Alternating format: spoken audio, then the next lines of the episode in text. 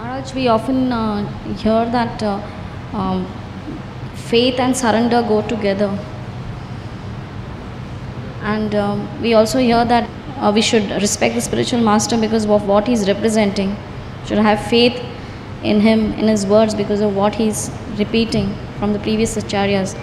Then where do we draw the line between faith and blind faith? Blind faith means faith that is not based on the principles of truth. Srila Prabhupada has given us his books. His books are the authorized translations and commentaries of the original Vedas, which are the revelation of truth in this world. So, by understanding nicely his books, in nice association, we can understand what is true and what is false. And we should put our faith in what is true. If we do not know what is true and what is false, then we are subject to blind faith. But if we understand what is true and what is false, and we put our faith according to what direction truth is giving us, that is real faith. And it's not that you have to be a deeply scholarly philosopher. Prabhupada has presented it in such simple and wonderful way. What is the Yuga Dharma? To chant the Mahamantra. That Krishna is a person,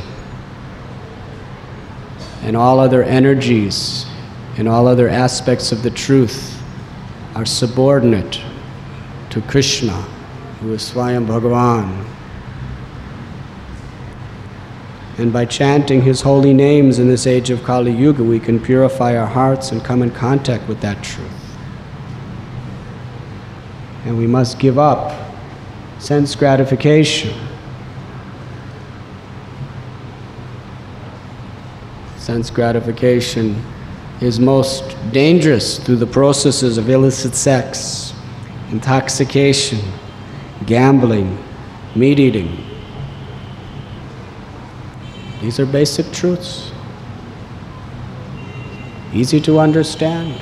We are not this body.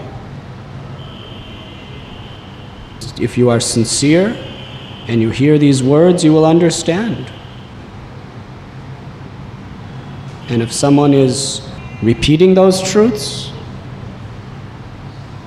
and other great Vaishnavas are corroborating that yes, what he is saying is correct, then we have no reason to doubt. We can put our full faith. Blind faith is based on our own sentiment and tinged by our own material motivations. Real faith is based on the descending words of Krishna and the previous acharyas.